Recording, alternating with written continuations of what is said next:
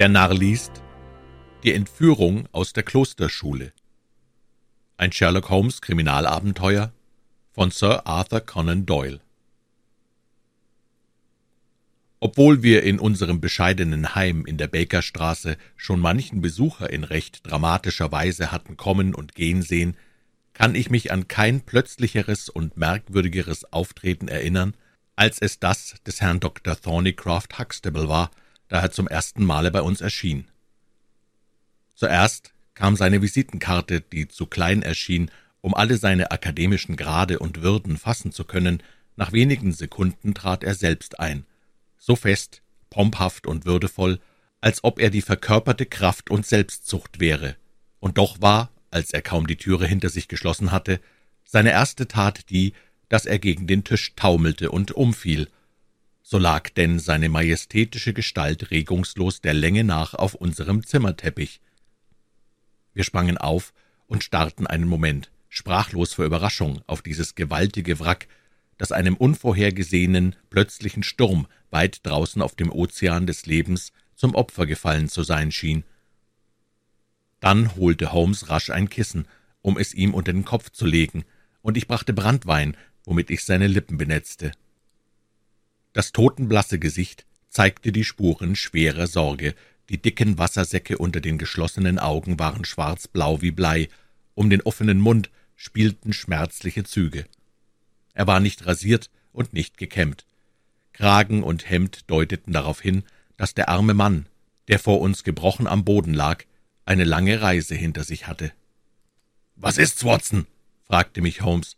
»Vollkommene Erschöpfung, möglicherweise bloß Hunger und Müdigkeit«, antwortete ich, während ich den schwachen Puls fühlte. »Er hat eine Rückfahrkarte von Mackleton in Nordengland«, sagte Holmes, indem er sie aus der Westentasche herauszog. »Es ist jetzt noch nicht ganz zwölf Uhr, er muss sehr früh aufgebrochen sein.« Die faltigen Augenlider fingen zu zucken an, und bald blickte ein Paar offener, grauer Augen zu uns empor. Im nächsten Augenblick war der Mann wieder auf den Beinen, und die starke Röte in seinem Gesicht verriet seine Scham. »Verzeihen Sie diese Schwäche, Herr Holmes, ich bin etwas übermüdet. Danke Ihnen. Wenn ich ein Glas Milch und ein Stückchen Zwieback bekommen könnte, würde ich rasch wieder wohl sein. Ich bin persönlich gekommen, um Sie dazu zu bewegen, mit mir zurückzufahren. Ich befürchtete, dass Sie ein Telegramm von der Dringlichkeit meines Falles nicht hinreichend überzeugen würde. Wenn Sie sich ganz erholt haben, ich fühle mich wieder vollkommen wohl. Ich begreife gar nicht, wie ich so schwach sein konnte. Ich bitte Sie, Herr Holmes, mit dem nächsten Zug mit mir nach Mackleton zu kommen.« Mein Freund schüttelte den Kopf. »Mein Kollege Dr. Watson wird mir bestätigen, dass wir gegenwärtig sehr stark beschäftigt sind. Ich habe noch mit den färrischen Dokumenten zu tun. Außerdem steht in Kürze die Abergravenire Mordaffäre zur Verhandlung. Es könnte mich also nur eine außergewöhnlich wichtige Angelegenheit zu einer Reise veranlassen.« »Richtig«, rief unser Besucher und schlug die Hände überm Kopf zusammen. »Haben Sie denn noch nichts von der Entführung des einzigen Sohnes des Herzogs von Holderness gehört?« »Was? Des ehemaligen Ministerpräsidenten?« »Gewiss. Wir hatten versucht, es totzuschweigen, aber der Globe hat in der gestrigen Abendnummer Andeutungen gebracht. Ich glaubte, es wäre Ihnen schon zu Ohren gekommen.« Holmes streckte seinen langen, dünnen Arm aus und nahm den Band mit H aus seiner Enzyklopädie vom Bücherbrett. Holderness, sechster Herzog, Dr. Jus, Dr. Philosophia und so weiter, Professor, Staatsrat, Baron Beverley, Graf von Karsten. Um Gottes Willen, was für eine Menge Titel.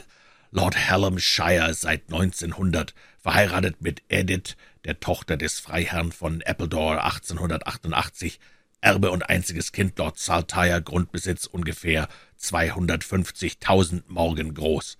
Bergwerke in Lancashire und Wales. Adressen Carlton House Terrace, Holderness Hall, Hampshire, Carsten Castle, Bangor, Wales, Lord der Admiralität, 1872, Staatssekretär. Das genügt, der Mann ist sicher einer der hervorragendsten Bürger. Der hervorragendste und vielleicht auch der reichste. Ich weiß wohl, Herr Holmes, dass Sie nicht um des Geldes, sondern um der Sache willen arbeiten, aber ich will Ihnen doch sagen, dass seine Hoheit mir schon angedeutet hat, demjenigen, der den Aufenthaltsort seines Sohnes ausfindig macht, fünftausend Pfund, und demjenigen, der ihm die Räuber seines Kindes namhaft machen kann, weitere tausend Pfund auszahlen zu wollen. Das ist ein fürstliches Angebot, sagte Holmes. Ich denke, Watson, wir begleiten Herrn Direktor Huxtable nach dem Norden zurück.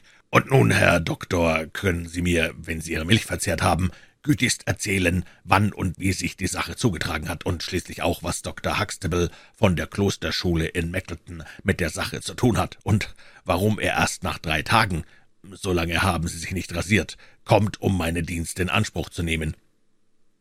Unser Besucher bekam nach dem kleinen Imbiss wieder glänzende Augen und rote Wangen. Nachdem er sich in Positur gesetzt hatte, begann er seine Schilderung des Vorfalles. Zuerst muss ich Ihnen mitteilen, meine Herren, dass die Klosterschule eine Vorbereitungsanstalt ist, die ich gegründet habe und der ich nun vorstehe. Huxtables Kommentar de Horace wird Ihnen von früher vielleicht noch bekannt sein. Die Klosterschule ist bei weitem das beste und vornehmste Vorbereitungsinstitut in England. Lord Leverstoke, der Graf von Blackwater, der Baron Soames, haben mir alle ihre Söhne anvertraut. Aber als mir vor drei Wochen der Herzog von Holderness seinen Sekretär, Herrn James Wilder, schickte, um mit mir über die Aufnahme des jungen zehnjährigen Lord Saltire, seines einzigen Sohnes und Erben, verhandeln zu lassen, glaubte ich, mit meiner Schule auf der Höhe des Ruhms angelangt zu sein. Ich ahnte nicht, dass es das Vorspiel zu meinem größten Unheil sein könnte. Am ersten Mai, dem Anfang des Sommerhalbjahres, kam der Knabe an. Er war ein reizender Junge und gewöhnte sich schnell ein. Ich will ihn nicht verschweigen, ich glaube mich dadurch keiner Indiskretion schuldig zu machen, und Mangel an Zutrauen ist in einem solchen Falle sehr verkehrt, dass er sich zu Hause nicht recht wohl fühlte. Es ist ein offenes Geheimnis, dass der Herzog mit seiner Gemahlin nicht glücklich gelebt hat und die Ehe mit beiderseitiger Einwilligung geschieden worden ist worauf die Herzogin in Südfrankreich ihren Wohnsitz genommen hat. Diese Trennung ist vor noch nicht allzu langer Zeit erfolgt, und der Junge hing sehr an seiner Mutter. Er wurde nach ihrer Abreise ganz melancholisch und träumerisch, und aus diesem Grunde wünschte der Herzog, sein Kind in meine Obhut zu geben. Nach vierzehn Tagen war der Junge bei uns, denn auch schon wie zu Hause und augenscheinlich vollkommen zufrieden. Zum letzten Male sahen wir ihn in der Nacht zum 13. Mai, also in der vergangenen Montagsnacht. Sein Zimmer lag im zweiten Stock und grenzte an ein anderes, größeres Zimmer, wo zwei Jungen schliefen. Dieselben haben jedoch nichts gehört und gesehen. Daraus geht sicher hervor, dass der junge Saltire nicht auf dem richtigen Weg an jener Kammer vorbeigekommen ist. In seinem Schlafzimmer stand aber das Fenster offen, und darunter ist ein starker Efeustamm, wenn wir also am Boden keine Fußspuren finden konnten, so ist doch klar, dass er nur auf diesem Wege ins Freie gelangt sein kann. Sein Fehlen wurde am Dienstagmorgen um sieben Uhr bemerkt. Sein Bett war benutzt worden. Er hatte sich vor dem Gehen vollständig angezogen, und zwar seine gewöhnlichen Schulkleider, eine blaue Jacke und dunkelgrüne Hosen. Im Zimmer war keine Spur von einer zweiten Person zu finden, Außerdem würde Schreien wie überhaupt jeder stärkere Lärm in dem Nebenzimmer gehört worden sein, denn der ältere der beiden darin schlafenden Knaben schläft nur sehr leicht. Als mir das Verschwinden des jungen Lord gemeldet worden war, versammelte ich sofort sämtliche Schüler, Lehrer und Diener, um über die Sache zu beraten. Wir kamen dabei zu dem Schluss, dass Lord Saltire nicht allein geflohen sein könne. Herr Heidecker, der den Unterricht im Deutschen erteilte, wurde gleichfalls vermisst. Sein Zimmer lag ebenfalls in der ersten Etage am Ende des Hauses und mündete auf denselben Flur. Er hatte auch im Bett gelegen, war aber offenbar nur notdürftig bekleidet weggegangen, weil sein Hemd und seine Strümpfe noch auf dem Boden lagen. Er hatte sich zweifellos an dem Efeu hinuntergelassen, denn wir konnten unten auf dem Rasen seine Spuren sehen. Sein Rad, das er in einem kleinen Schuppen in der Nähe aufbewahrte, war auch fort. Er war zwei Jahre bei mir in Stellung und mit den besten Empfehlungen gekommen, aber er war ein mürrischer, verschlossener Mann, weder bei seinen Kollegen noch bei seinen Schülern sehr beliebt. Von den Flüchtigen war keine Spur zu sehen, und heute am Donnerstagmorgen wissen wir noch ebenso wenig, wie wir am Dienstag wussten.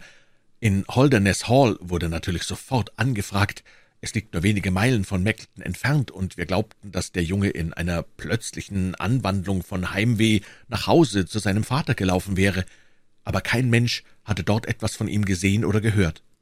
Der Herzog ist aufs höchste erregt, und was mich anbelangt, so sind Sie ja eben selbst Zeuge meines Zustandes gewesen und haben gesehen, wie nervös und hinfällig ich infolge der Aufregung und der schweren Verantwortung geworden bin.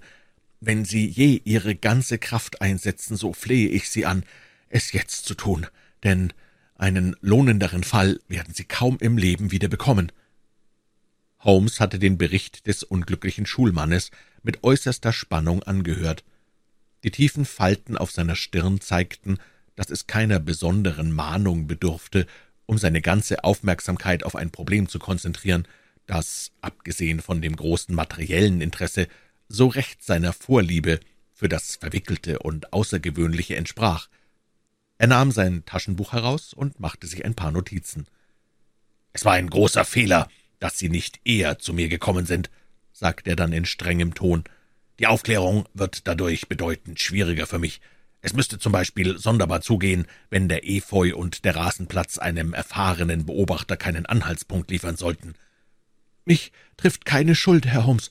Seine Hoheit wünschte durchaus, jeden öffentlichen Skandal zu vermeiden.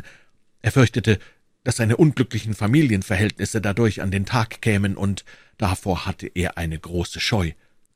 Aber offiziell ist doch wohl eine Untersuchung eingeleitet. Allerdings, sie hat aber zu keinem Ergebnis geführt. Es fand sich gleich eine Spur. Wir erhielten alsbald die Nachricht, dass auf einer benachbarten Bahnstation ein Knabe und ein jüngerer Herr, die einen Frühzug benutzt hätten, gesehen worden seien, und vergangene Nacht wurde gemeldet, dass die beiden in Liverpool aufgetaucht seien, aber mit unserer Sache gar nicht in Beziehung ständen. Nach einer schlaflosen Nacht bin ich in meiner Verzweiflung und Bedrängnis mit dem ersten Zug schnurstracks zu Ihnen gefahren. Ich vermute, dass man die falsche Spur verfolgt und darüber die örtliche Untersuchung vernachlässigt hat. Ja, diese hat man vollständig außer Acht gelassen. Auf diese Weise hat man drei Tage verloren. Die ganze Sache ist furchtbar verkehrt angefasst worden. Das fühle ich auch und gebe es unumwunden zu. Und doch müsste sich das Problem lösen lassen. Ich freue mich, bald einen näheren Eindruck in die Angelegenheit tun zu können. Haben Sie irgendeinen Zusammenhang zwischen dem fehlenden Schüler und dem deutschen Lehrer herstellen können? Absolut nicht. War der Junge in der Klasse dieses Lehrers? Nein, meines Wissens haben die beiden kein Wort miteinander gewechselt. Das ist allerdings sehr sonderbar. Hatte der Knabe ein Fahrrad? Nein. Fehlte sonst irgendein Rad? Nein. Wissen Sie das genau? Jawohl. Nun, Sie glauben doch wohl nicht im Ernst, dass der deutsche Lehrer im Dunkel der Nacht davongefahren ist und den Jungen im Arm gehabt hat? Gewiss nicht. Wie denken Sie sich denn die ganze Sache? Vielleicht hat er das Rad nur zum Schein mit weggenommen und es dann irgendwo verborgen und ist doch mit dem Knaben zu Fuß fortgegangen. Hm, das ist nicht unmöglich. Freilich wäre es immerhin eine eigentümliche Art der Täuschung, nicht wahr? Standen noch mehr Fahrräder in dem Schuppen? Verschiedene. Sollte er dann nicht lieber zwei versteckt haben, wenn er glauben machen wollte, sie seien per Rad entflohen? Man sollte es wohl annehmen. Natürlich würde er das getan haben. Die Theorie, dass er dadurch eine Irreführung beabsichtigt habe, stimmt also nicht. Außerdem ist ein Rad kein Gegenstand, der sich so leicht verbergen oder vernichten lässt. Nun noch eine Frage. Hat der Junge am Tage vor seinem Verschwinden Besuch gehabt? Nein. Hat er auch keine Briefe bekommen? Ja, einen. Von wem? Von seinem Vater. Pflegen Sie die Briefe an Ihre Zöglinge zu öffnen? Nein. Woher wissen Sie dann, dass der Brief von seinem Vater war? Weil der Umschlag das Wappen des Herzogs trug und weil die Adresse, die ich an der Handschrift sah, von ihm selbst geschrieben war. Wie lange vorher hatte er keine Briefe erhalten? Mehrere Tage nicht. Ist je ein Brief aus Frankreich an ihn gekommen? Nein, niemals. Sie werden an meinen Fragen merken, worauf ich hinaus will.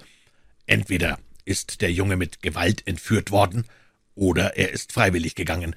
Im letzteren Fall muss von außen auf ihn eingewirkt worden sein, denn ein Knabe von zehn Jahren tut so etwas nicht aus eigenem Antrieb. Wenn er nun keinen Besuch gehabt hat, so muss diese Einwirkung schriftlich ausgeübt worden sein. Aus diesem Grund erkundige ich mich nach seinem Briefwechsel. Ich fürchte, dass ich Ihnen darüber wenig sagen kann. Soviel mir bekannt ist, war der Vater sein einziger Korrespondent. War das Verhältnis zwischen Vater und Sohn ein herzliches? Seine Hoheit ist gegen niemanden besonders freundlich. Er wird vollständig von den großen politischen Fragen in Anspruch genommen und hat für die gewöhnlichen menschlichen Regungen nichts übrig. Aber in seiner Art war er gegen den Knaben immer gut. Trotzdem waren die Sympathien des Kindes auf Seiten der Mutter? Ja. Sagt er das selbst? Nein. Der Herzog doch nicht. Gott behüte auf keinen Fall. Woher wissen Sie es dann? Ich habe ein paar vertrauliche Unterredungen mit dem Sekretär des Herzogs, Herrn Wilder, gehabt und in deren Verlauf über die Herzensneigung des jungen Lords Aufschluss bekommen. Ich verstehe. Ist übrigens der letzte Brief des Herzogs, nachdem der Junge fort war, in seinem Zimmer gefunden worden? Nein, er hat ihn mitgenommen. Ich glaube, Herr Holmes, es ist Zeit, dass wir aufbrechen. Ich will einen Wagen bestellen. In einer Viertelstunde werden wir Ihnen zu Diensten sein. Falls Sie nach Hause telegrafieren, Herr Direktor, so tun Sie nur so, als ob wir noch die Spur in Liverpool weiterverfolgen wollten. Unterdessen werde ich in aller Stille ganz in Ihrer Nähe arbeiten, und möglicherweise gelingt es zwei so alten Spürhunden wie Dr. Watson und mir, die Fährte Ihrer zwei Flüchtlinge doch noch auszuschnüffeln. Gegen Abend erreichten wir das Heim des Herrn Huxtable. Es war schon dunkel, als wir die berühmte Anstalt betraten. Im Hausflur auf einem Tisch lag eine Visitenkarte, und der Diener flüsterte seinem Herrn etwas ins Ohr, worauf uns dieser sehr erregt mitteilte, dass der Herzog und sein Sekretär, Herr Wilder, im Sprechzimmer warteten. »Kommen Sie, meine Herren«, fuhr er dann fort, »ich werde Sie sogleich vorstellen.« Ich kannte natürlich die Bilder des berühmten Staatsmannes sehr wohl, aber er sah in Wirklichkeit ganz anders aus. Er war ein schlanker, stattlicher Herr mit langem aristokratischen Gesicht und einer Nase von seltener Krümmung und Länge. Seine Kleidung war sehr sorgfältig, die kreideweiße Gesichtsfarbe trat durch den langen, hellroten Vollbart noch stärker hervor. Er sah uns streng an. Neben ihm stand sein Privatsekretär, ein blutjunger Mann, klein und gewandt, mit klugen, hellblauen Augen und lebhaftem Gesichtsausdruck. Er eröffnete auch sofort die Unterhaltung, sein Ton war schneidend und bestimmt. Ich kam bereits heute früh in Ihre Wohnung, Herr Direktor, leider zu spät, um Ihre Reise nach London zu verhindern. Ich hörte, dass der Zweck derselben war, Herrn Sherlock Holmes den Fall zu übergeben. Seine Hoheit ist ungehalten darüber, dass Sie diesen Schritt getan haben, ohne vorher seine Einwilligung einzuholen. Als ich erfuhr, dass die Polizei eine falsche Fährte verfolgte, seine Hoheit ist durchaus nicht der Ansicht, dass die polizeiliche Spur falsch ist. Aber sicher, Herr Wilder, Sie wissen sehr wohl, Herr Direktor, dass seine Hoheit in erster Linie jeden öffentlichen Skandal vermieden haben will. Er wünscht, so wenig Menschen wie möglich ins Vertrauen zu ziehen. Die Sache ist ja leicht wieder gut zu machen, antwortete schüchtern Herr Huxtable. Herr Holmes kann morgen mit dem ersten Zug gleich wieder nach London zurückkehren. Das werde ich schwerlich tun, Herr Direktor, versetzte Holmes ganz sanftmütig. Die nordische Bergluft ist sehr kräftigend und angenehm, und ich beabsichtige daher, einige Tage auf dem Moor zu verleben und mir nach meinem Belieben die Zeit zu vertreiben. Ob ich freilich bei Ihnen wohne oder im Gasthaus, darüber haben Sie natürlich zu entscheiden.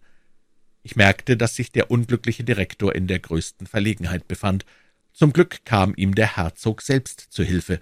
Mit tiefer, starker Stimme sagte er, »Ich muss Herrn Wilder beistimmen, dass es besser gewesen wäre, Herr Direktor Huxtable, wenn Sie mich vorher gefragt hätten. Da Herr Holmes jedoch bereits ins Vertrauen gezogen ist, würde es töricht sein, wenn wir seine Dienste nicht benutzen wollten. Sie brauchen nicht ins Gasthaus zu gehen, Herr Holmes, ich würde mich vielmehr freuen, wenn Sie mit mir nach Holderness Hall kommen und dort mein Gast sein wollten. Ich danke Eurer Hoheit. Im Interesse meiner Nachforschungen halte ich es aber für zweckmäßiger, hier zu bleiben, wo die Sache passiert ist. Ganz wie Sie wollen, Herr Holmes. Herr Wilder und ich sind selbstverständlich gerne bereit, Ihnen jede gewünschte Auskunft zu erteilen. Ich werde Sie wahrscheinlich später im Schloss besuchen müssen, erwiderte Holmes. Jetzt möchte ich Sie nur noch fragen, ob Sie sich selbst bereits eine Meinung darüber gebildet haben, wie das plötzliche, geheimnisvolle Verschwinden Ihres Sohnes wohl zu erklären ist. Nein, ich habe noch keine. Entschuldigen Sie, wenn ich einen für Sie peinlichen Punkt berühre. Ich kann jedoch nicht umhin, Glauben Sie, dass die Herzogin ihre Hand dabei im Spiel hat? Der Minister zögerte begreiflicherweise etwas. Ich glaube nicht, sagte er endlich. Die andere einleuchtende Erklärung würde dann sein, dass das Kind geraubt oder entführt ist, um ein Lösegeld zu erpressen. Ist noch keine derartige Aufforderung an Sie ergangen? Nein. Noch eine Frage, Eure Hoheit. Soviel ich verstanden habe, haben Sie Ihrem Sohne am Tage vor der unheilvollen Nacht einen Brief geschrieben. Nein, am Tag vorher. Jawohl, aber der Brief ist an diesem Tage angekommen. Ja. Stand vielleicht irgendetwas darin, was den Jungen zu einem solchen Schritt veranlasst haben könnte? Nein, durchaus nicht. Haben Sie den Brief persönlich zur Post gegeben? Anstelle des Herzogs erwiderte sein Sekretär, indem er erregt ins Wort fiel. Seine Hoheit pflegt überhaupt keine Briefschaften persönlich aufzugeben. Der Brief lag mit anderen auf seinem Arbeitstisch, und ich habe die Sachen selbst befördert. Wissen Sie genau, dass dieser Brief dabei war? Jawohl, ich habe ihn bemerkt. Wie viele Briefe haben Eure Hoheit an jenem Tage geschrieben? Zwanzig bis dreißig. Ich habe eine sehr umfangreiche Korrespondenz. Doch ist das nicht nebensächlich? Nicht ganz, sagte Holmes. Ich habe aus eigenem Antrieb, fuhr der Herzog fort, der Polizei geraten, ihre Aufmerksamkeit nach Südfrankreich zu richten. Ich habe schon erwähnt, dass ich zwar nicht glaube, dass die Herzogin eine solche Tat unterstützt, aber der Junge hatte die absonderlichsten Ideen, so dass es nicht ausgeschlossen erscheint, dass er auf Anstiftung und mit Hilfe dieses Deutschen zu ihr geflohen ist. Ich glaube, Herr Direktor, dass wir nun ins Schloss zurückkehren können. Ich konnte Holmes ansehen, dass er gerne noch mehr Fragen gestellt hätte, aber der Herzog hatte auf diese unerwartete Art das Gespräch plötzlich abgebrochen. Ich fand es begreiflich, dass seiner hocharistokratischen Natur die Erörterung seiner intimsten Familienverhältnisse mit einem Fremden sehr unangenehm war, und dass er fürchtete, jede neue Frage könnte neues Licht in die dunklen Schatten seiner sorgfältig verheimlichten persönlichen Angelegenheiten bringen. Als der Herzog und sein Sekretär abgefahren waren, machte sich mein Freund sofort mit dem ihm eigenen Eifer an die Arbeit. Zunächst wurde eine gründliche Untersuchung der Schlafkammer des Jungen vorgenommen. Sie hatte jedoch weiter kein Ergebnis, als die Überzeugung in uns zu festigen, dass er nur durch das Fenster entkommen sein konnte. Auch die Besichtigung des Zimmers des deutschen Lehrers lieferte keine neuen Anhaltspunkte. Er war ebenfalls an dem starken Efeuranke durch das Fenster hinuntergeklettert, denn wir sahen einen Zweig, der unter seinem Gewicht abgebrochen war, und als wir mit der Laterne den Boden absuchten, fanden wir einen Eindruck auf dem Rasen, wo der Lehrer niedergesprungen war. Das war aber auch die einzige sichtbare Spur dieser rätselhaften nächtlichen Flucht. Holmes ging dann allein weg und kam erst um elf Uhr wieder. Er hatte sich eine genaue Generalstabskarte von der Gegend verschafft und brachte sie mit in mein Zimmer, wo er sie auf einem Bett ausbreitete. Nachdem er dann das Licht zurechtgestellt hatte, beugte er sich mit der Pfeife darüber und bezeichnete mir gelegentlich interessante Punkte mit der rauchenden Bernsteinspitze. »Dieser Fall übersteigt die Grenzen meiner Leistungsfähigkeit, Watson«, sagte er. »Er hat entschieden eigentümliche begleitende Umstände. Wir müssen zuerst die Örtlichkeit genau studieren. Das ist für unsere späteren Nachforschungen von größter Wichtigkeit. Sieh mal hierher. Dieses dunkle Viereck ist die Klosterschule. Ich will eine Stecknadel dahin stecken. Diese Linie hier bedeutet die Hauptstraße. Sie läuft, wie du siehst, von Westen nach Osten und lässt die Schule links liegen. Und ungefähr eine Meile weit zweigt sich kein Seitenweg oder Pfad davon ab. Wenn die zwei Leute überhaupt eine Straße benutzt haben, so muss es unbedingt diese gewesen sein. Allerdings, infolge eines günstigen Zufalls sind wir nun über die Vorgänge auf dem in Betracht kommenden Teil dieser Straße während der fraglichen Nacht ziemlich genau unterrichtet. An der Stelle, wo ich mit der Pfeife hindeute, stand von zwölf bis sechs ein Gendarmwache. Es ist, wie du sehen kannst, der erste Kreuzweg nach Osten. Der Mann erklärt nun, dass er seinen Posten keinen Augenblick verlassen hat und mit Bestimmtheit weiß, dass weder ein Knabe noch ein Mann vorbeigekommen ist. Er hätte sie unbedingt sehen müssen. Ich habe heute Abend selbst mit ihm gesprochen, und er hat einen durchaus glaubwürdigen Eindruck auf mich gemacht. Sie könnten sich nun westwärts gewandt haben. An diesem Teil des Weges befindet sich ein Wirtshaus, der Rote Ochse, dessen Besitzerin krank zu Bett lag. Diese hatte nach Meckleton zum Arzt geschickt, der aber zu einem anderen Fall über Land geholt war und darum erst am Morgen ankam. Die Familie war die ganze Nacht auf und wartete, und es hat stets jemand am Fenster gestanden und die Straße entlang nach dem Doktor geguckt. Die Leute behaupten ebenfalls, keinen Menschen gesehen zu haben. Wenn ihre Aussage richtig ist, können wir auch die Flucht nach dieser Richtung ausschalten und überhaupt konstatieren, dass die Flüchtlinge gar keine Straße benutzt haben. Aber Sie hatten doch ein Rad, warf ich ein. Ganz recht. Wir werden gleich darauf zu sprechen kommen. Fahren wir nun in unserem Gedankengang fort. Wenn die beiden die Landstraße vermieden haben, müssen sie sich nach Norden oder Süden gewandt haben. So viel steht fest. Wir wollen diese zwei Möglichkeiten gegeneinander abwägen. Südlich von hier erstreckt sich eine weite Fläche urbaren Landes, Diese Felder sind durch Mauern voneinander abgegrenzt, die den Gebrauch eines Fahrrades ziemlich unmöglich machen. Diese Annahme können wir also auch fallen lassen. Es bleibt nun bloß noch die nördliche Richtung zu berücksichtigen. Nach dieser Seite zieht sich ein kleiner Hain hin, und jenseits desselben breitet sich ein großes Moor aus, das Lower Gilmore, das allmählich nach Norden ansteigt. Hier an der einen Seite dieses öden Landstrichs liegt Holderness Hall, der Straße nach zehn Meilen von hier entfernt. Aber über das Moor sind es nur sechs. Dieses Moorland ist sehr unfruchtbar, und nur einige wenige Bauern leben hier von der Schaf- und Rindviehzucht. Bis hinauf auf die Chesterfielder Chaussee bilden diese wenigen Säugetiere und größere Mengen Flugwildes die gesamte Bewohnerschaft dieser Einöde. Dort befindet sich neben ein paar Häuschen und einer Wirtschaft eine Kirche. Unsere Nachforschungen müssen sich zweifellos in dieser Richtung nach Norden hin bewegen. Aber das Rad, warf ich wieder ein. Nun, sagte Holmes etwas pikiert, ein guter Radfahrer braucht nicht absolut eine Landstraße. Im Moor gibt es viele Pfade und außerdem war Vollmond. Halt! Was soll das bedeuten? Es klopfte heftig an die Türe, und im nächsten Moment stand Direktor Huxtable in unserem Zimmer. Er hielt eine blaue Mütze in der Hand. Endlich haben wir eine Spur, rief er. Gott sei Dank, endlich haben wir seine Fährte gefunden. Das ist seine Mütze. Wo ist sie gefunden worden? In einem Zigeunerwagen. Die Zigeuner sind am Dienstag hier durchgekommen und kampierten im Moor. Die Polizei hat sie aufgespürt und die Karawane durchsucht, wobei man dies gefunden hat.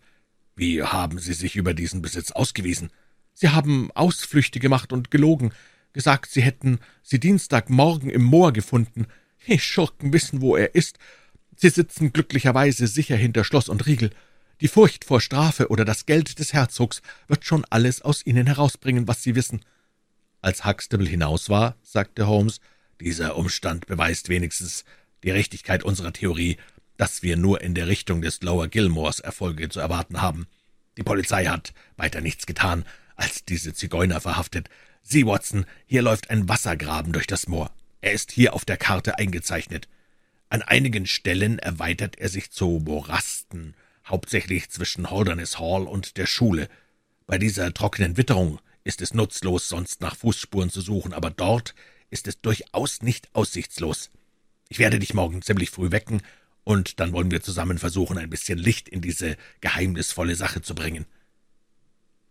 Der Tag brach gerade an, als ich die lange, hagere Gestalt meines Freundes an meinem Bett erblickte. Er war vollständig angekleidet und offenbar schon draußen gewesen. Ich habe mir bereits den Rasenplatz und den Fahrradschuppen angesehen und auch schon einen Spaziergang durch das kleine Wäldchen gemacht. Im Zimmer nebenan steht eine Tasse Kakao für dich bereit, Watson. Ich bitte dich, dich zu beeilen, denn wir haben heute viel vor. Seine Wangen warm gerötet und seine Augen glänzten vor Freude, wie sie der Meister empfindet, der sich seiner Aufgabe gewachsen fühlt. Dieser tatkräftige, muntere Mann schien ein ganz anderer zu sein als der in sich gekehrte Träumer in der Bakerstraße. Als ich seine geschmeidige Erscheinung betrachtete, die Lebhaftigkeit und die Energie seines Ausdrucks sah, fühlte ich, dass wirklich eine schwere Arbeit unserer harrte. Und doch fing unser Werk gleich sehr unglücklich an. Mit den schönsten Hoffnungen wanderten wir über das schmutzig braune Moor mit den unzähligen Pfaden, bis wir an den Rand des breiten hellgrünen Sumpfes kamen, der zwischen uns und der Holderness Hall lag. Wenn der Knabe sich heimwärts gewandt hatte, musste er hier durchgekommen sein und Spuren hinterlassen haben. Wir konnten aber weder von ihm noch von dem deutschen Lehrer die geringste Fährte entdecken. Verstimmt ging mein Freund am Rande des Sumpfes hin und prüfte aufmerksam jeden Eindruck auf dem mit Moos bewachsenen Boden. Aber nur Schafe und einige Rinder hatten hier ihre Hufe abgedrückt, von menschlichen Spuren war nichts zu sehen. »Das ist die erste Enttäuschung«, sagte Holmes, indem er missmutig über das weite Moor schaute. »Dort drüben liegt noch ein anderer Morast. Hallo, was ist das?« Wir waren auf einen schmalen, schwarzen Pfad gekommen, auf dem wir deutlich die Fährte eines Fahrrades sahen. »Hurra!« rief ich. »Wir haben's!« Doch Holmes schüttelte den Kopf und machte eher ein verwundertes als ein erfreutes Gesicht.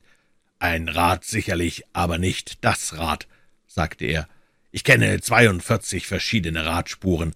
Diese ist von einem Dunlop-Reifen, der an zwei Stellen geflickt ist. Heidecker hatte aber eine Palmer-Pneumatik, die parallele Linien hinterlässt. Es kann also nicht Heideckers Fährte sein. Vielleicht die des Jungen? Hm, es wäre nicht unmöglich.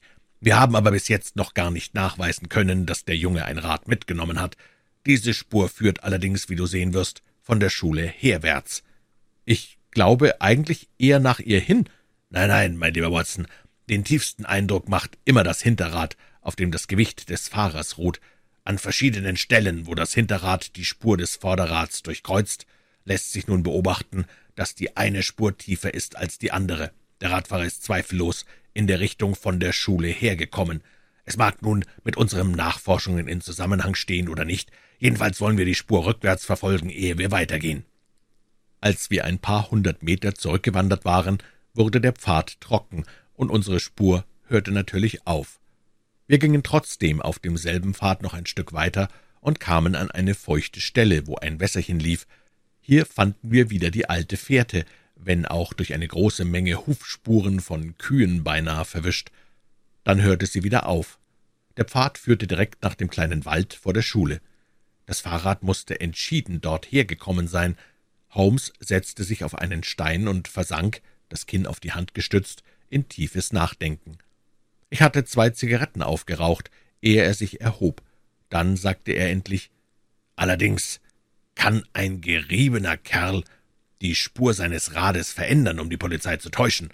Mit einem solchen Verbrecher zu tun zu haben, würde ich stolz sein, doch darauf wollen wir jetzt nicht weiter eingehen, sondern wieder nach unserem Sumpf zurückkehren, denn wir haben dort noch viel zu untersuchen. Wir fuhren mit unserer systematischen Besichtigung fort und wurden für unsere Ausdauer bald belohnt. Rechts durch den höher gelegenen Teil des Moors schlängelte sich ein feuchter Pfad. Als wir in dessen Nähe kamen, stieß Holmes einen Freudenschrei aus. Mittendurch lief die geriefte Fährte eines Palmerreifens. »Hier ist Herr Heidegger durchgefahren«, rief er frohlockend. »Meine Berechnung scheint doch richtig zu sein, Watson. Ich gratuliere.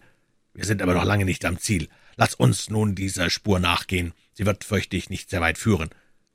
Dieser Teil des Moors war jedoch von schwachen, feuchten Vertiefungen durchzogen, so dass wir die Fährte, obgleich wir sie häufig verloren, doch immer wieder fanden. »Siehst du«, sagte Holmes, »dass der Mann hier zweifellos sein Tempo beschleunigt hat? Das steht sicher fest. Betrachte dir mal diesen Eindruck, wo man beide Räder unterscheiden kann. Das eine hat genauso tiefe Einschnitte wie das andere. Ähm, das ist nur dann der Fall, wenn jemand sich stark auf die Lenkstange beugt, wie es bei rascher Fahrt geschieht. Bei Gott, er muss gestürzt sein.« wir sahen eine breite, unregelmäßige Fährte, die ein paar Meter lang die Spur verdeckte, einige Fußstapfen, und dann tauchte die alte Radfährte wieder auf. Er scheint tatsächlich ausgerutscht zu sein, sagte ich. Holmes hielt mir einen abgebrochenen Zweig blühenden Stechginstes hin. Zu meinem Schrecken bemerkte ich, dass die gelben Blüten rote Blutflecken zeigten. Auch auf dem Weg und an dem Heidekraut waren schwarze Flecken von geronnenem Blut. »Schlimm«, rief Holmes, »schlimm, bleib stehen, Watson, keinen unbedachten Schritt. Was muss ich daraus entnehmen? Er wurde verwundet und fiel zu Boden, stand wieder auf, sprang wieder aufs Rad und fuhr weiter. Aber von anderen Personen sind keine Spuren da, nur von einigem Vieh hier neben dem Pfad. Er wird doch nicht etwa von einem Bullen aufgespießt worden sein. Nein, das ist nicht möglich. Aber das Fehlen von menschlichen Fußspuren kann ich mir nicht erklären. Wir müssen weiter, Watson. Da wir zwei Fährten haben, können wir nicht mehr fehlgehen. Unsere Suche dauerte nicht lange. Die Radspur zeigte allmählich sehr eigentümliche Biegungen und Krümmungen. Plötzlich, als ich nach vorne sah, fiel mein Auge auf einen glänzenden Gegenstand in den dicken Ginsterbüschen.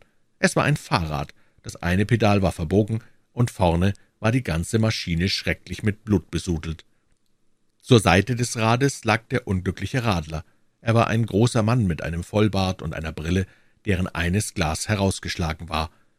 Die Todesursache war ein furchtbarer Schlag auf den Kopf gewesen, wodurch die Schädeldecke teilweise zertrümmert war. Dass er sich mit einer solchen Wunde noch hatte fortbewegen können, sprach für seine Zähigkeit und Manneskraft. Er hatte Schuhe an, aber keine Strümpfe, und unter dem offenen Rock guckte das Nachthemd hervor. Es war ohne Zweifel der deutsche Lehrer. Holmes drehte die Leiche behutsam herum und untersuchte sie aufmerksam. Dann setzte er sich daneben nieder und dachte eine Zeit lang angestrengt nach. Ich konnte aber an den Falten seiner Stirn erkennen, dass diese fürchterliche Entdeckung seiner Meinung nach unsere Nachforschungen nicht besonders förderte. »Es ist wahrhaftig schwer zu sagen, was man nun tun soll, Watson«, sagte er endlich. »Ich selbst neige dazu, unsere Untersuchung fortzusetzen, denn wir haben schon so viel Zeit verloren, dass wir jede Stunde ausnützen müssen. Andererseits haben wir die Pflicht, die Polizei von unserem Fund in Kenntnis zu setzen und dafür zu sorgen, dass man sich der Leiche dieses unglücklichen Mannes annimmt. Diese Nachricht könnte ich ja übermitteln, aber ich brauche deine Gesellschaft und deine Hilfe. Warte mal, dort drüben sticht jemand Torf. Hol ihn her, er kann dann die Polizei hierher führen. Ich brachte den Bauern herüber, und Holmes händigte ihm eine Notiz an Direktor Huxtable ein. Nun, Watson, fuhr er dann fort, wir haben heute Morgen zwei Spuren aufgefunden, eine von einer Palmer und einer von einer Dunlop-Pneumatik. Die erste Fährte ist für uns erledigt, und ehe wir die zweite weiterverfolgen, wollen wir uns erst einmal richtig klar zu machen versuchen, was wir wirklich wissen und das Wesentliche vom Nebensächlichen und Zufälligen trennen. In erster Linie muss ich dir sagen, dass der Junge ganz sicher freiwillig gegangen ist. Er ist durchs Fenster entflohen, entweder allein oder in Begleitung einer zweiten Person. Daran ist nicht zu zweifeln. Ich stimmte ihm bei. Gut. Nun wollen wir uns zu dem unglücklichen Lehrer und seinem Schicksal wenden. Der Knabe war vollständig angekleidet, als er floh. Er hat also vorher gewusst, was er wollte. Der Lehrer dagegen ist ohne Strümpfe fortgeeilt, hat also keine Zeit gehabt und kurz entschlossen gehandelt. Zweifellos.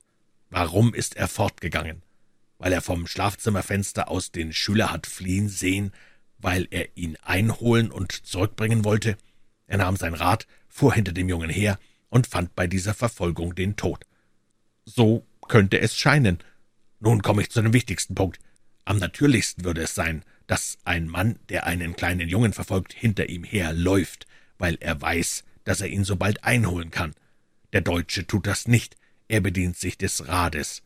Ich habe erfahren, dass er ein ausgezeichneter Radler war. Er würde nicht zu diesem Mittel gegriffen haben, wenn er nicht gesehen hätte, dass auch der Junge schnell gehende Hilfsmittel auf seiner Flucht zur Verfügung hatte.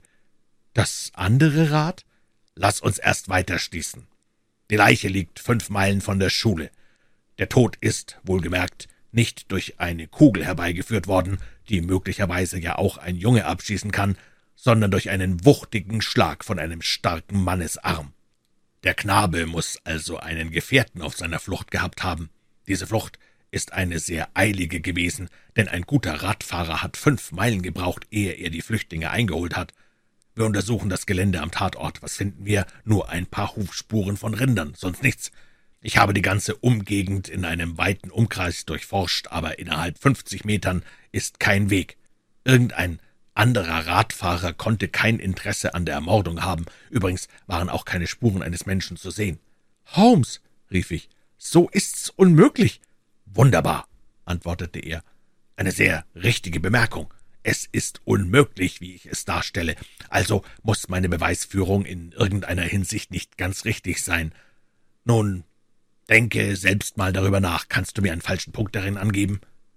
Könnte er sich nicht durch einen Sturz die Verletzungen zugezogen haben? Auf weichem Sumpfboden, Watson?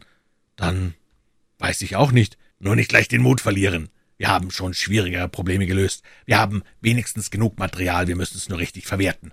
Komm jetzt, Nachdem die Palmerspur abgetan ist, wollen wir uns nach der anderen von dem Rat der Firma Dunlop umschauen und sehen, was wir dabei für ein Resultat finden. Wir nahmen jene Spur wieder auf und verfolgten sie vorwärts.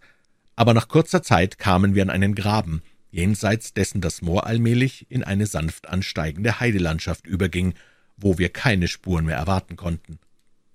Von der Stelle, wo wir zum letzten Mal die Fährte des geflickten Dunlop-Reifens sahen, konnte sie ebensowohl nach Holderness Hall hinüberführen, dessen stattliche Türme wir einige Meilen links emporragen sahen, wie hinauf nach dem kleinen Dörfchen an der Chesterfielder Chaussee. Als wir in die Nähe des verheißungsvollen Wirtshauses mit einem Kampfhahn über dem Eingang kamen, stieß Holmes plötzlich einen Schrei aus und erfasste meine Schulter, um nicht hinzufallen. Er hatte sich den Fuß vertreten, er humpelte beschwerlich nach der Tür zu, in der ein stämmiger, dunkler Mann stand und eine Tonpfeife rauchte. »Wie geht's, Herr Heiß?« redete ihn Holmes an. »Wer sind Sie denn? Und woher wissen Sie meinen Namen?« antwortete der Wirt, indem Argwohn aus seinen listigen Augen blitzte. »Ei, steht ja über Ihrer Tür, und den Besitzer eines Hauses zu erkennen ist nicht schwer. Haben Sie nicht irgendein Fuhrwerk?« »Nein, das habe ich nicht. Ich kann kaum mit dem Fuß auftreten. Dann lassen Sie es doch bleiben.« aber ich kann nicht richtig gehen. Dann hüpfen Sie doch. Herr Heiß Benehmen war nicht gerade entgegenkommend und höflich, aber Holmes nahm es merkwürdig gut hin. Schauen Sie her, lieber Mann, sagte er, die Geschichte kommt mir jetzt wahrhaftig sehr ungelegen. Ich muss weiter und weiß nicht, wie ich fortkommen soll. Ich weiß auch nicht, erwiderte der grobe Wirt. Die Sache ist sehr dringend. Ich gebe Ihnen einen Souverän, wenn Sie mir einen Rat verschaffen. Wenn ich auch nur mit dem einen Bein treten kann, so komme ich doch noch rascher und bequemer weiter als zu Fuß. Der Wirt spitzte die Ohren. Wo wollen Sie denn hin? Nach Holderness Hall. Wohl zum Herzog selbst? sagte der Wirt, indem er höhnisch auf unsere mit Dreck bespritzten Hosen blickte. Er wird denn doch froh sein, wenn wir kommen. Warum? Weil wir ihm die Nachricht von seinem Sohn bringen. Der Wirt fuhr sichtlich zusammen. Was? Sie sind ihm auf der Spur? Er ist in Liverpool gesehen worden, man hofft, ihn jede Stunde wiederzubekommen. Da veränderte sich das Gesicht des Wirtes wieder, und er wurde rasch vergnügt. Ich habe ebenso wenig Grund, dem Herzog wohlgesinnt zu sein, wie die meisten anderen Leute, sagte er. Ich war früher sein Leibkutscher, aber er hat mich furchtbar schlecht behandelt. Auf die Verdächtigung eines verlogenen Getreidehändlers hin hat er mich gleich rausgeworfen. Aber ich freue mich doch, dass der junge Lord in Liverpool gesehen worden ist und will Ihnen behilflich sein, diese Botschaft zu übermitteln. Ich danke Ihnen, sagte Holmes. Wir wollen aber erst etwas essen. Dann können Sie das Rad herbringen. Ich habe kein Rad. Holmes zeigte ihm das Goldstück. Mann, ich sag Ihnen doch, ich hab keins. Ich will ihm ein paar Pferde geben. Schön, antwortete Holmes. Wir wollen die Sache nach dem Essen abmachen. Als wir allein in der Küche waren, bemerkte ich, wie erstaunlich schnell meines Freundes Fußverstauchung geheilt war. Es war im Dunkelwerden, und wir hatten seit dem frühen Morgen nichts gegessen, brauchten aber trotzdem ziemlich viel Zeit, ehe wir mit unserem Mahl fertig waren. Holmes war in Gedanken versunken und ging ein paar Mal ans Fenster und sah sich um. Man blickte in einen schmutzigen Hof. In der gegenüberliegenden Ecke befand sich eine Schmiede, worin ein Geselle an der Arbeit war. Auf der anderen Seite befanden sich die Ställe. Holmes hatte sich nach seinen Exkursionen wieder auf seinen Platz gesetzt, aber plötzlich sprang er auf und rief mit lauter Stimme. Wahrhaftig, Watson, ich glaube, ich hab's raus. Ha, ja, so ist's. Erinnerst du dich noch, Watson, dass du heute Spuren von Kühen gesehen hast? Jawohl, mehrere. Wo? Nun, allenthalben, im Sumpf und auf dem Pfad und auch in der Nähe, an der Stelle, wo der arme Heidegger den Tod gefunden hat. Allerdings. Nun sag mir mal, Watson, wie viel Kühe hast du eigentlich auf dem Moor gesehen? Nicht eine einzige, soweit ich mich entsinnen kann. Sonderbar, Watson, dass man überall Rinderspuren sieht und keine Kühe. Sehr sonderbar, Watson, wie? Oh, das ist freilich merkwürdig. Nun denk mal nach, mein Lieber. Kannst du dir diese Spuren noch richtig vorstellen? Jawohl. Kannst du dich noch erinnern, dass diese Fährten zuweilen dieses Bild zeigten? Er legte eine Anzahl Brotkrumen in folgender Weise zusammen und manchmal so aussahen und verschiedentlich wieder so. Kannst du dich noch darauf besinnen? Nein, so genau habe ich sie nicht beobachtet. Aber ich, ich könnte darauf schwören. Wir können jedoch zurückgehen und nachsehen, wenn du willst. Wie verblendet bin ich doch gewesen, dass ich daraus keine Schlüsse gezogen habe. Ja, was willst du denn daraus folgern? Weiter nichts als dass es eine komische Kuh gewesen sein muss, die Schritt geht, Trab läuft und Galopp rennt. Bei Gott, Watson, das war kein dummer Bauer, der eine solche Täuschung ausgedacht hat. Die Luft scheint rein zu sein, wenn wir von dem Burschen in der Schmiede absehen. Wir wollen uns hinausschleichen und sehen, was wir entdecken können. In dem baufälligen Stall standen zwei struppige Pferde. Holmes hob bei dem einen den Hinterhof auf und musste laut lachen. Alte Eisen, aber frisch aufgelegt alte Eisen und neue Nägel. Dieser Fall ist einzig. Lass uns hinübergehen in die Schmiede. Der Geselle arbeitete weiter, ohne uns zu beachten. Ich sah, wie Holmes mit seinen Blicken auf dem Boden unter dem umherliegenden Eisen und Holzstücken eifrig suchte. Plötzlich hörten wir einen schweren Schritt, und hinter uns stand der Wirt. Er schaute uns wütend an. In seinem finsteren Gesicht zuckte es vor Zorn, und in der Hand hatte er ein kurzes Stück Eisen mit einem schweren Knopf. Er kam in einer Weise auf uns zu, dass ich recht froh war, meinen Revolver in der Tasche zu haben. »Ihr verfluchten Spione!« schrie er uns an. »Was macht ihr hier?« »Ei, Herr Eis«, antwortete Holmes kaltblütig, »man möchte fast glauben, Sie fürchteten, dass wir etwas finden könnten.« Mit großer Anstrengung bezwang der Mann seine Wut und zeigte ein erzwungenes Lachen. Er sah dabei jedoch noch gefährlicher aus als vorher. In meiner Schmiede werden Sie nichts Verdächtiges finden, sagte er. Aber trotzdem bin ich kein Freund von Leuten, die ohne meine Erlaubnis alles durchstöbern, und es ist mir am liebsten, wenn Sie möglichst bald Ihre Rechnung bezahlen und machen, dass Sie fortkommen. Schön, Herr Heiß, nichts für ungut, erwiderte Holmes. Wir haben uns nur Ihre Pferde angesehen, aber ich hoffe, dass ich wieder gehen kann. Es ist wohl nicht zu weit. Nur zwei Meilen, den Weg rechts. Er guckte mit finsteren Blicken hinter uns her, bis wir sein Gehöft verlassen hatten. Wir gingen aber nicht weit auf der bezeichneten Straße. Sobald wir um die Ecke herum waren, so dass uns der Wirt nicht mehr sehen konnte, blieb Holmes stehen. In diesem Wirtshaus hat man uns warm gemacht, sagte er dann. Jeden Schritt weiter werde ich kühler. Nein, nein, ich muss noch einmal dahin zurück.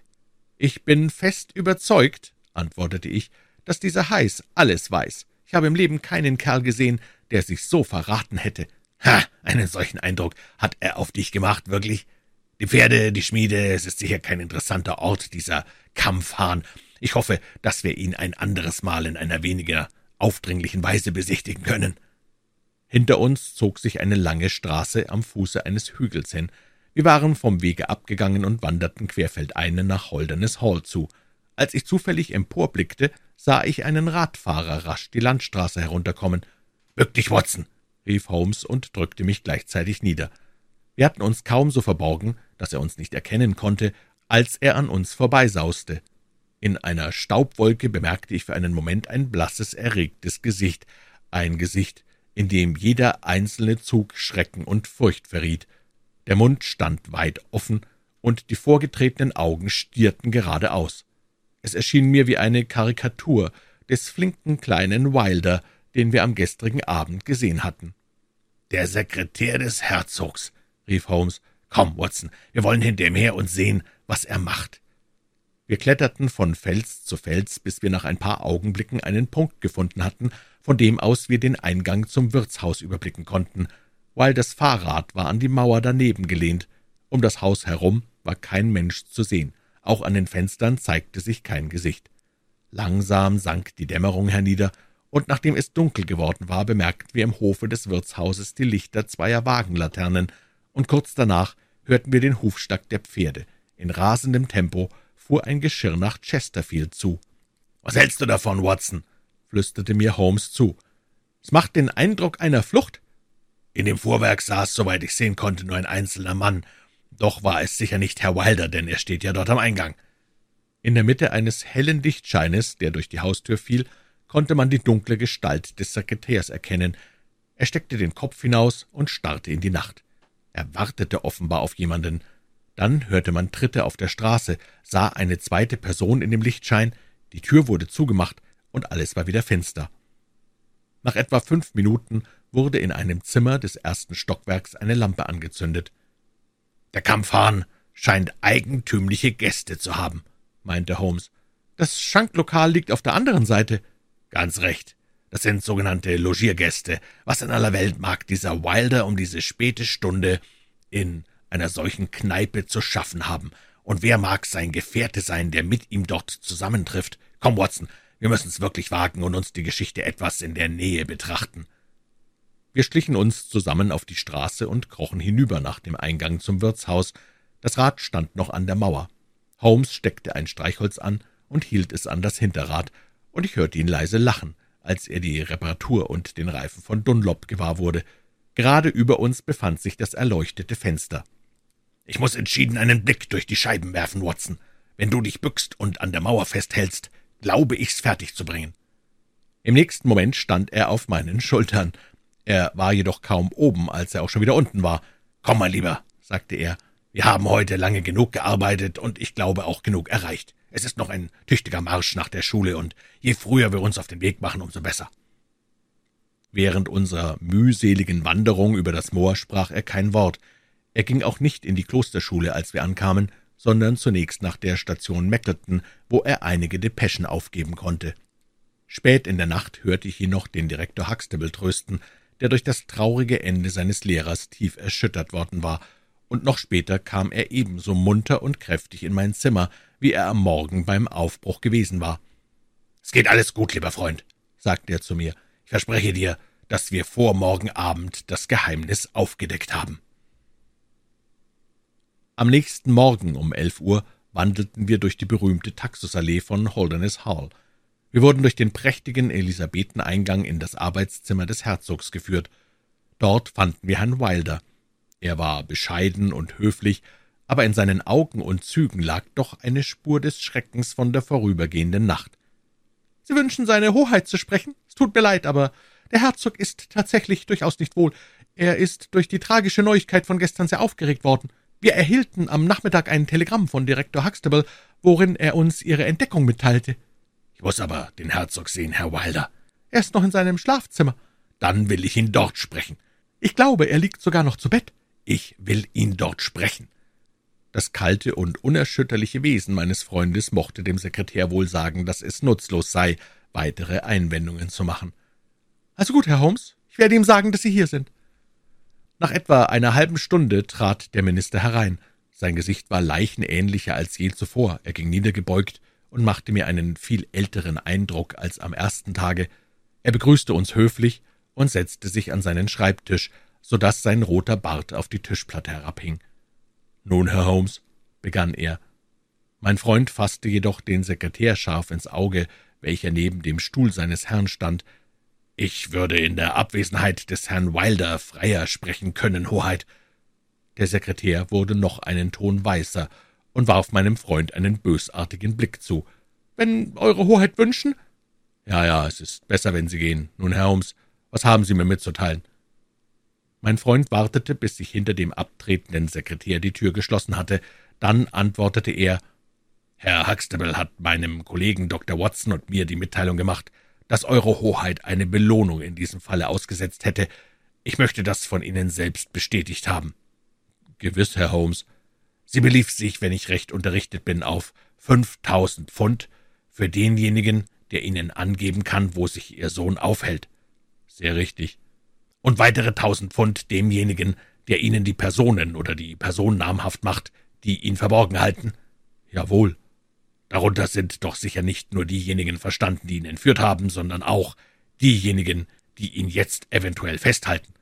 Allerdings, natürlich, rief der Herzog ungeduldig, wenn Sie Ihre Sache gut machen, werden Sie sich bei mir nicht über Knauserei zu beklagen haben.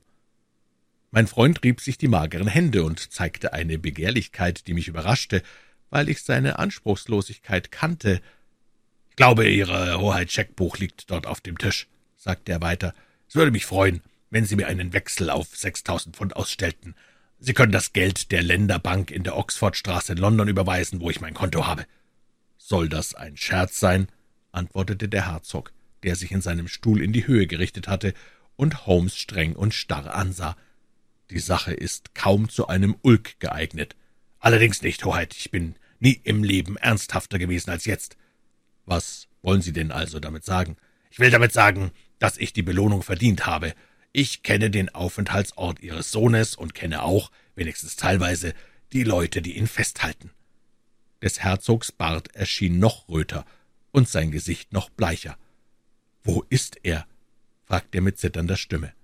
»Er ist oder war, wenigstens vergangene Nacht, im Wirtshaus zum Kampfhahn, ungefähr zwei Meilen von Ihren Toren entfernt.« Der Herzog sank in seinen Stuhl zurück. »Und wen beschuldigen Sie? Wer hält ihn versteckt?« Holmes' Antwort auf diese Frage lautete ganz überraschend. Er ging rasch ein paar Schritte nach vorne und klopfte den Herzog leicht auf die Schulter. »Sie«, sagte er dann, »und nun darf ich Eure Hoheit wohl um den Scheck bitten.« Nimmermehr werde ich die Erscheinung des Herzogs vergessen, als er aufsprang und um sich griff wie jemand, der in einem Abgrund versinkt. Dann setzte er sich mit großer Selbstbeherrschung wieder nieder und verbarg das Gesicht mit seinen Händen. Es dauerte verschiedene Minuten, ehe er sprechen konnte. »Wie viel wissen Sie?« fragte er endlich, ohne den Kopf emporzuheben. »Ich habe Sie gestern Abend zusammen gesehen.« »Weiß es noch jemand außer Ihrem Freund?« »Ich habe es niemandem gesagt.« Der Herzog ergriff mit zitternder Hand eine Feder und schlug das Scheckbuch auf. »Ich werde mein Wort halten, Herr Holmes. Ich bin im Begriff, Ihre Anweisung auszuschreiben, wenn mir auch Ihre Auskunft nicht sehr angenehm klingt. Als ich die Belohnung aussetzte, dachte ich nicht im entferntesten daran, dass die Sache eine derartige Wendung nehmen sollte.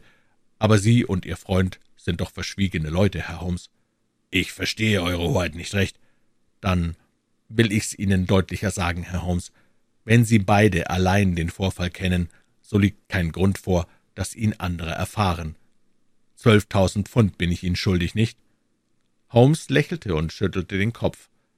Euer Hoheit, ich habe die Befürchtung, dass sich die Angelegenheit schwerlich so leicht regeln lässt. Wir müssen den Tod des Lehrers noch in Berücksichtigung ziehen. Davon hat James nichts gewusst. Dafür können Sie ihn nicht verantwortlich machen. Das ist die Tat des rohen Gesellen, den er unglücklicherweise in seinen Dienst genommen hatte. Ich stehe auf dem Standpunkt Eurer Hoheit, dass jemand, der sich eines Verbrechens schuldig macht, moralisch auch die Schuld an einem trägt, das sich aus dem ersten entwickelt. Moralisch, Herr Holmes, insofern haben Sie zweifellos recht, aber sicherlich nicht in den Augen des Richters. Ein Mann kann nicht verurteilt werden wegen eines Mordes, bei dem er nicht zugegen war und den er ebenso sehr missbilligt und verabscheut wie Sie selbst. Gleich nachdem er die Untat erfahren hatte, hat er mir ein volles Geständnis abgelegt, einen solchen Schauder und solche Gewissensbisse empfand er darüber. Er hat keine Minute verloren, um mit dem Mörder vollständig zu brechen. O Herr Holmes, Sie müssen ihn retten, müssen ihn retten. Ich beschwöre Sie, retten Sie ihn. Der Herzog hatte alle Herrschaft über sich verloren. Er lief wie wahnsinnig im Zimmer umher und rang verzweifelt die Hände. Endlich wurde er wieder Herr seiner selbst und setzte sich zum zweiten Mal an den Schreibtisch. Ich rechne es Ihnen hoch an, dass Sie hierher gekommen sind, ehe Sie irgendeinem anderen etwas gesagt haben, fuhr er fort. So können wir wenigstens miteinander beraten, auf welche Weise wir diesen schrecklichen Skandal am besten unterdrücken. Allerdings, antwortete Holmes, Dazu gehört jedoch, dass wir ganz offen zueinander sprechen, Hoheit. Ich habe die Absicht, Ihnen nach besten Kräften zu helfen. Um das jedoch zu können, muss ich alle Verhältnisse bis ins Kleinste kennen. Ich weiß, dass Sie Herrn Wilder in Schutz nehmen wollen und dass er nicht der Mörder ist. Nein, der Mörder ist entkommen. Holmes lächelte. Eure Hoheit haben wahrscheinlich noch nichts von dem bescheidenen Ruf gehört, dessen ich mich erfreue, sonst würden Sie nicht glauben, dass man mir so leicht entschlüpft. Herr Heiß ist auf meine Veranlassung gestern Abend um elf Uhr in Chesterfield verhaftet worden. Ich habe von dem Ortspolizeiinspektor, ehe ich heute Morgen die Klosterschule verließ, ein diesbezügliches Telegramm bekommen. Der Herzog lehnte sich auf seinem Stuhl zurück und sah meinen Freund starr vor Erstaunen an. Sie scheinen fast übermenschliche Fähigkeiten zu besitzen, sagte er nach einer Weile. Heiß ist also wirklich festgenommen.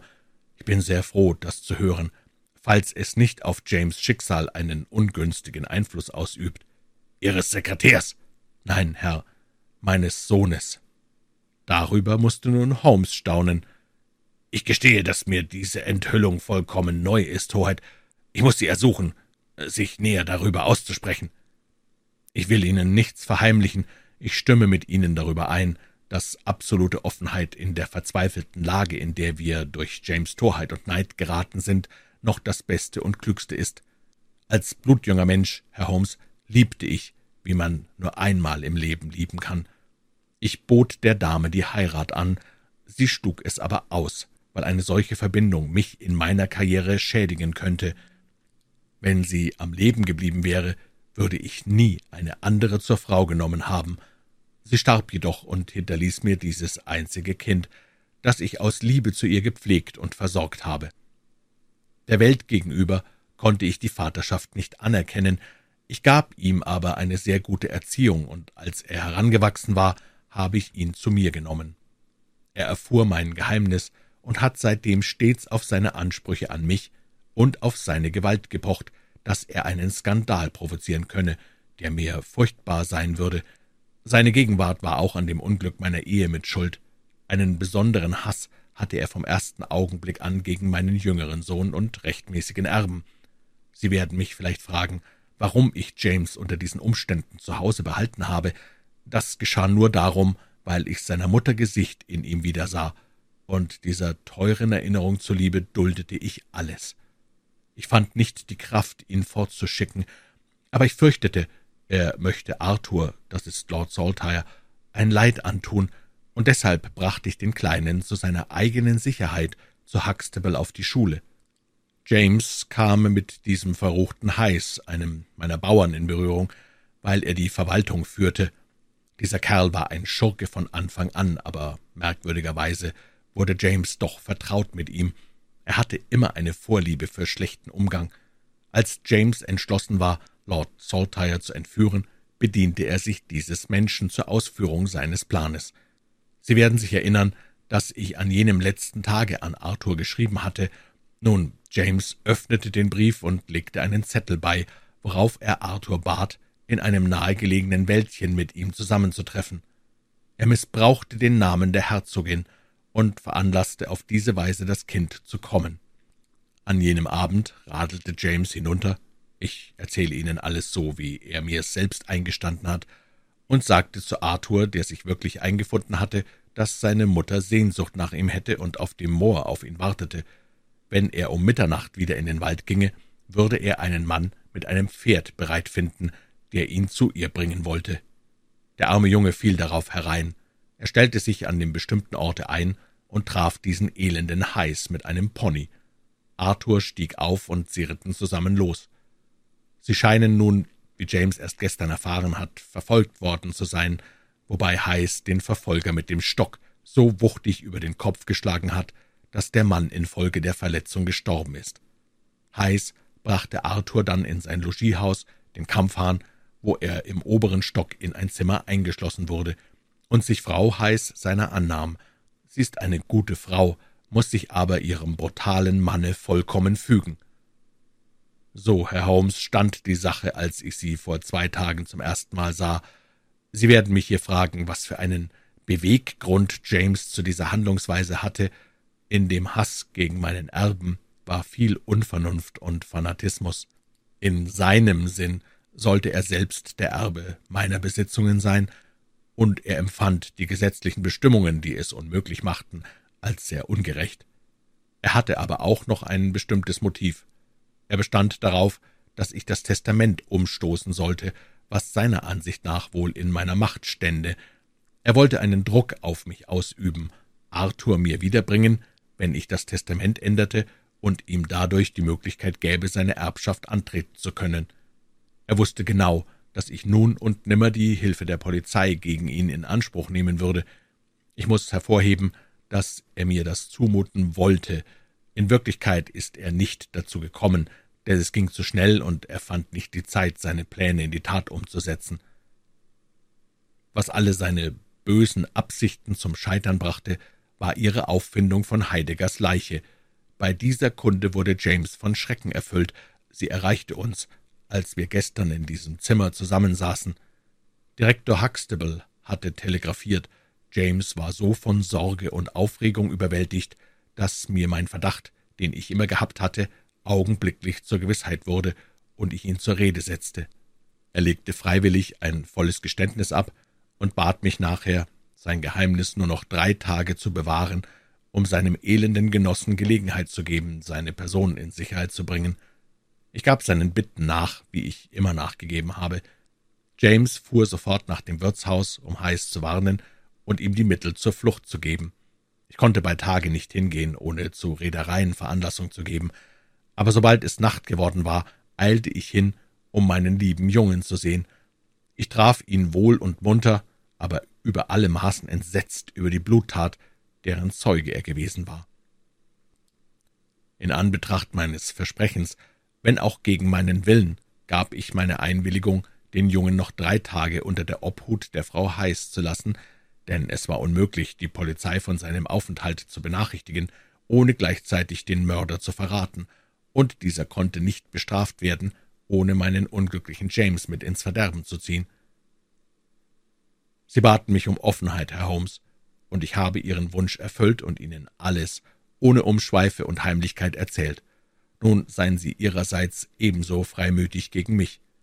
Das will ich, sagte Holmes. In erster Linie fühle ich mich verpflichtet, Eurer Hoheit darauf aufmerksam zu machen, dass Sie sich selbst in eine recht üble Lage gebracht haben. Vom gesetzlichen Standpunkt aus betrachtet haben Sie sich eines schweren Verbrechens schuldig gemacht, indem Sie einem Mörder mit zur Flucht verholfen haben. Denn es unterliegt wohl keinem Zweifel, dass das Geld, welches James Wilder seinem Komplizen zur Flucht übergeben hat, aus Ihrer Tasche gekommen ist. Der Herzog nickte zustimmend. Dieser Punkt ist nicht leicht zu nehmen, Aber eine noch schwerere Schuld haben Sie durch das Benehmen Ihrem jüngeren Sohne gegenüber meiner Meinung nach auf sich geladen. Sie lassen ihn drei Tage in einer solchen Räuberhöhle. Nach feierlichen Versprechungen, was für einen Wert haben Versprechungen bei solchem Volk wie diesem? Wer bürgt Ihnen dafür, dass er nicht wieder weggelockt wird? Um Ihrem schuldigen älteren Sohn einen Gefallen zu tun, haben Sie Ihren unschuldigen jüngeren Sohn einer ungeheuren und unnötigen Gefahr ausgesetzt. Das war sehr unrecht von Ihnen an eine solche Tonart noch dazu in seinem eigenen Gemäch. An eine solche Tonart noch dazu in seinen eigenen Gemächern war der stolze Lord von Holderness nicht gewöhnt. Seine hohe Stirn wurde rot vor Zorn, aber sein Gewissen hieß ihn schweigen. »Ich will Ihnen beistehen, aber nur unter einer Bedingung. Sie müssen Ihrem Diener klingeln und mich ihm die Befehle geben lassen, die ich für gut halte.« Ohne ein Wort zu sagen, drückte der Herzog auf den Knopf der elektrischen Klingel. Ein Lakai trat ein. »Sie werden sich freuen, zu hören, dass Ihr junger Herr wiedergefunden ist«, sagte Holmes zu ihm. »Seine Hoheit wünscht, dass sofort ein Wagen nach dem Kampfhahn abgeht, um den Lord Saltire nach Hause zurückzubringen.« Als der Diener hoch erfreut hinausgegangen war, fuhr Holmes fort. Nachdem wir nun die Zukunft sichergestellt haben, können wir das Vergangene in Ruhe erörtern. Ich bin kein Beamter und habe also keine Veranlassung, alles, was ich weiß, aufzudecken. Was Heiß betrifft, kann ich weiter nichts tun. Er gehört an den Galgen, und ich würde keine Hand rühren, um ihn zu retten. Was er offenbaren wird, kann ich nicht sagen. Ich bin aber überzeugt, dass Eure Hoheit ihm zu verstehen geben könnte, dass Schweigen auch in seinem eigensten Interesse liegt. Nach Ansicht der Polizei hat er den Knaben entführt, um ein Lösegeld zu erpressen. Wenn sie selbst nichts weiter herausbringt, so habe ich keinen Grund, ihren Gesichtskreis zu erweitern. Ich möchte Eure Hoheit nur noch darauf aufmerksam machen, dass die weitere Anwesenheit des Herrn Wilder in Ihrer Familie nur Unglück über Sie bringen kann. Das begreife ich, Herr Holmes, und es ist schon abgemacht, dass er mich für immer verlassen und in Australien sein Glück versuchen soll. Wenn das der Fall ist, würde ich Ihnen raten, da Sie ja selbst die Schuld an Ihrem ehelichen Unglück seiner Gegenwart zugeschrieben haben, soweit es möglich ist, der Herzogin entgegenzukommen und sie wieder in die früheren Rechte einzusetzen und die alten Beziehungen, die so unglücklich unterbrochen waren, wiederherzustellen. Auch dies habe ich schon in die Wege geleitet, Holmes. Ich habe heute Morgen bereits an die Herzogin geschrieben. Dann können wir Ihnen, glaube ich, gratulieren. Wir können uns aber gleichzeitig auch selbst beglückwünschen, dass unsere kleine Reise nach dem Norden so schöne Erfolge gezeigt hat. Über etwas möchte ich gerne noch Aufschluss haben. Dieser Heiß hatte seine Pferde mit Eisen beschlagen, die die Abdrücke von Rinderhufen gaben. Hat er diesen ausgezeichneten Kniff von Herrn Wilder gelernt? Der Herzog besann sich einen Augenblick und machte ein ganz erstauntes Gesicht. Dann öffnete er eine Türe und führte uns in ein großes Zimmer, das wie ein Museum eingerichtet war. Er zeigte uns einen Glasschrank in einer Ecke und deutete auf einen beschriebenen Zettel, dessen Inhalt lautete Diese Eisen wurden beim Umgraben in der Nähe von Holderness Hall gefunden. Sie sind für Pferde gemacht haben auf der unteren Seite aber einen gespaltenen Eisenbeschlag, wie ihn Rinder tragen, um Verfolger in der Fährte zu täuschen. Sie haben wahrscheinlich einem der plündernden Raubritter des Mittelalters gute Dienste geleistet. Holmes machte die Glastür auf und strich mit dem feuchten Finger über die Eisen. Der Finger zeigte Spuren von frischem Schmutz. »Ich danke Ihnen«, sagte er, als er den Vorhang wieder vorschob und die Glastür des Schrankes schloss. »Das ist der zweite höchst interessante Gegenstand, den ich hier im Norden gesehen habe. Und der erste? Holmes faltete als Antwort seinen Scheck zusammen und legte ihn sorgfältig in sein Notizbuch.